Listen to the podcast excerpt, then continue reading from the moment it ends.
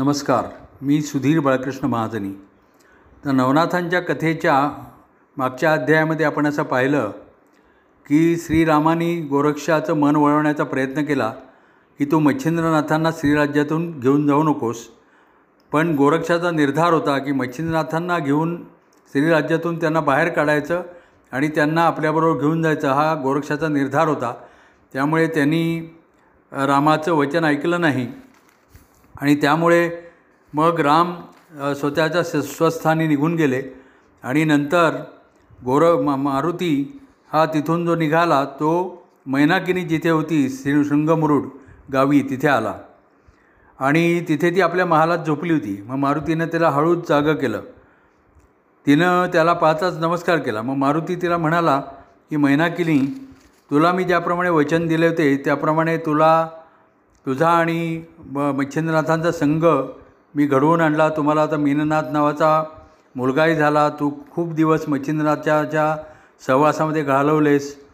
पण आता गोरक्ष हा मच्छिंद्रनाथाचा शिष्य आता इथे येईल आणि तो मच्छिंद्रनाथांना घेऊन जायच्या निर्धाराने आलेला आहे. माझं रामाचं म्हणणं त्याने ऐकलं नाही आहे कारण त्याचा निर्धार आहे की त्याच्या नाथकार्यासाठी त्याला मच्छिंद्रनाथ हवे आहेत. तर आता तुझ्यापुढे एकच उपाय आहे की तू गोड बोलून कसंही करून गोरक्षाला इथे रमव नाहीतर मच्छिंद्रनाथ गेलाच म्हणून समज. हे ऐकल्यानंतर मंदा मैनाकिनी एका एकदम दचकली. तिनं मारुतीचा योग्य ते सन्मान केला. मग मारुती परत तिथून आपल्या ठिकाणी निघून गेला. आता ही मैनाकिनी तिचं पूर्ववृत्त काय होतं? ती श्रीराज्यात कशी आली? तर ती पूर्वी सिंहल द्वीपात राहत असे.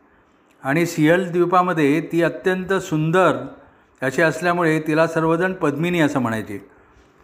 एकदा ती आपल्या महालामध्ये स्नान करून उंच सौदा तलावर शुभ्र असं वस्त्र नेसून बसली होती. तेव्हा तिची नजर सहज आकाशामध्ये गेली तर उपरिचर वसू आपल्या विमानात बसून चालले होते.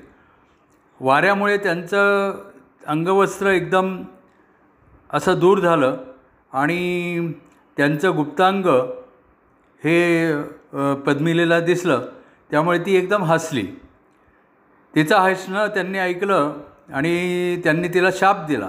ते संतापले उपरिचार बसू आणि त्यांनी तिला शाप दिला की तू तुझ्या मनात माझ्याविषयी कामविकार उठला म्हणूनच तू हसलीस. तर आता तू स्त्रीराज्यामध्ये जाऊन पडशील की जिथे तुला कोणीही पुरुष दिसणार नाही. मग तिनं त्यांची प्रार्थना केली त्यांच्याकडून उत्शाप मागितला. मग त्यांनी असं सांगितलं की श्रीराज्यामध्ये किलोतला नावाची राणी आहे. तर तिच्या मृत्यूनंतर तू तिथली राणी होशील आणि तू मारुतीची आराधना कर. मग मारुती प्रसन्न झाला की तू त्याच्याकडनं वचन मागून घे. तुझ्या वचनामध्ये तो गुंतेल. मग त्याला सांग की मला तुझ्याकडून प्रत्यक्ष पुरुष सुख हवं आहे तेव्हा मारुती तर अजन्म ब्रह्मचारी आहे. त्यामुळे मारुती त्या तुझं म्हणणं ऐकणार नाही.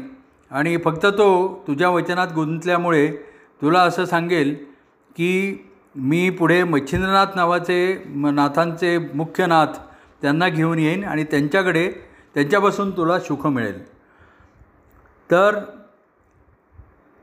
मग तू मग पुढे काय होईल की तुम्हाला मीननाथ नावाचा पुत्र होईल आणि मग तुझा आणि त्याचा विरह होईल आणि पुन्हा तू स्वस्थानी येशील. तर असा शाप मिळाल्यानंतर मैनाकिनी तिला एकदम स्वतःचा विसर पडला आणि ती भटकत भटकत श्रीराज्यात गेली आणि तिथे शृंगमुरुड या गावामध्ये शिरली. तर तिथे एका चर्मकार स्त्रीचं घर पाहून ती त्याच्यामध्ये शिरली आणि त्या स्त्रीनी तिला स्वयंपाकासाठी म्हणून मदत करण्यासाठी म्हणून ठेवून घेतलं. आता शृंगमुरुडला किलोतला नावाची राजी राणी होती. ती वृद्ध झाली होती. म्हणून तिनं आपल्या मागून कोणाला राणी करायचं? हे ठरवण्यासाठी एक हत्तीण गावामध्ये फिरवली. तिच्या सोंडेमध्ये फुलांची माळ दिली. आणि फिरता फिरता ती हत्तीण सरळ कर्मचारी स्त्रीच्या घरापुढे आली आणि तिने मैनाकिनीच्याच गळ्यामध्ये हार माळ घातली. त्यामुळे त्या राणीनंतर सर्व स्त्रियांनी मैनाकिनीला राणी केलं. आणि मग तिनं जसं भविष्य होतं जसं यांनी सांगितलं होतं उपरिचर वसूनी की रामाची मारुतीची तिनं प्र आराधना केली. त्यांनी त्याला वर दिला. त्याप्रमाणे मच्छिंद्रनाथ तिथे आला होता आणि तो संसारामध्ये तिच्याबरोबर रमला. आणि त्यांना मीननाथ हा मुलगा पण झाला. तर मैनाकिनी राणी होताच तिला किलोतला असंही नाव पडलं होतं. तर मैनाकिनीचं असं हे पूर्ववृत्त होतं. आता गोरक्षनाथ आणि कलिंगा तिच्याकडेच येणार होते. तर तो असा गावोगाव मुक्काम करत तो स्त्रियांचा जथ्था शृंगमुरुड गावामध्ये आला आणि एका धर्मशाळेमध्ये उतरला. आपण आल्याची वर्दी वर्दी कलिंगाने राणीकडे पाठवली आणि राणीने त्या त्यांना सभास्थानी बोलावलं. त्यावेळेला काय झालं की गोरक्षनाथ हा श्रीराज्यामध्ये आला त्यावेळेला काही त्यानं स्त्रीवेश धारण केला नव्हता. पण आता राणीसमोर जायचं होतं त्यामुळे तिनं कलिंगाने सांगितलं की तुमचा पुरुषवेश इथे चालणार नाही तुम्हाला आत कोणी घेणार नाही राजवाड्यामध्ये. तेव्हा गोरक्ष म्हणाला की ठीक आहे मी स्त्रीरूप घेतो. म्हणून त्यांनी तत्काळ मंत्र म्हणून स्वतःचं स्त्रीमध्ये रूपांतर केलं. कलिंगेला पण तो ओळखू येईना.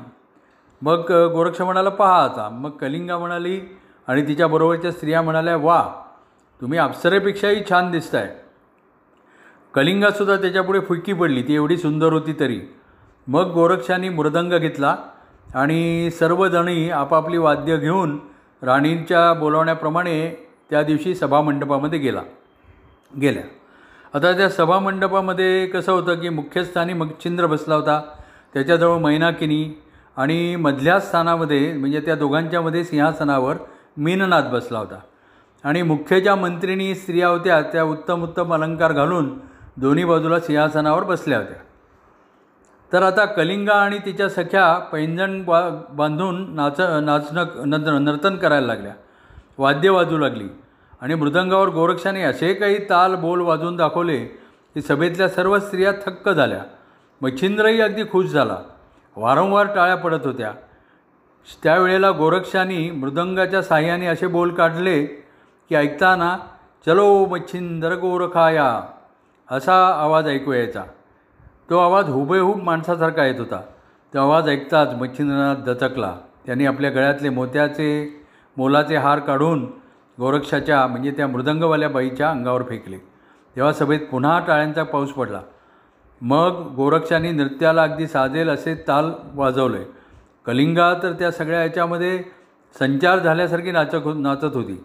आणि गोरक्षाला तर गंधर्वच अनुकूल होते. त्यामुळे संगीत नृत्य हावभाव ताल ताना सगळं काही अलौकिक. आणि अधूनमधून मृ गोरक्षाच्या मृदंगातून शब्द उमटतच होते. चलो मच्छिंदर गोरखाया. ते परत शब्द ऐकल्यानंतर मात्र मच्छिंद्राचा चेहरा पडला. त्याला कसं तरी वाटू लागलं. इतर नर्तिकांनी पण तो आवाज ऐकला. मग त्यांनीही मृदंग वाजवून पाहिला तरीसुद्धा तसाच माणसासारखा आवाज येऊ लागला. मग मच्छिंद्राची मुद्रा तर लाजेने काळवणली किलोतेला तिथे जवळच बसली होती. तिनं विचारलं की काय झालं? तो म्हणाला की काय सांगू गोरक्ष आया असे शब्द मृदंगातून निघत आहेत काय कळत नाही मला. तो आला तर मला जावंच लागेल. तेव्हा मग मैनाकिनीनी मृदंगधारी स्त्रीला एकीकडे बोलवून सरळ विचारलं. ती म्हणाली मला काही माहिती नाही इतर तुम्ही वाद्य वाजून पहा. मग इतर वाद्य वाजून पाहिली तरी तोच आवाज की चलो मच्छिंदर गोरखाया मग राणी समजून चुकली की गोरक्ष याच मंडळीमध्ये आहे. म्हणून मग तिनं मृदंगधारी स्त्रीला पुन्हा विचारलं की तुला तुझ्या गुरुची शपथ आहे. तू खरं काय ते सांग तू कोण आहेस? तेव्हा मात्र मग गोरक्ष म्हणाला की मी खरोखरीची स्त्री नाही. मी गोरक्षच आहे. मच्छिंद्रनाथांचा आवडता शिष्य आहे. आणि स्त्रीरूप घेऊन इथे येता येईल म्हणून मी स्त्रीरूप घेतलं आहे. आणि मच्छिंद्रनाथांना घेऊन जायलाच मी इथे आलो आहे तेव्हा मच्छिंद्रनाथांनी गोरक्षनाथाला पुन्हा पुरुष रूप धारण करायला सांगितलं. तो मूळ रूपामध्ये आला आणि मग कलिंगला भरपूर धन देऊन राणीने तिची बोलावण बोलावणी बोळवण केली. आणि मग मच्छिंद्राने मात्र त्याला इतका आनंद झाला की त्यांनी उठून गोरक्षाला मिठी मारली. काय ती गोरक्ष म्हणजे गोरक्ष आणि मच्छिंद्र गुरुशिष्यांची भेट दोघांच्या डोळ्यातून अश्वांच्या धारा लागल्या. किती बोलून किती नाही असं झालं.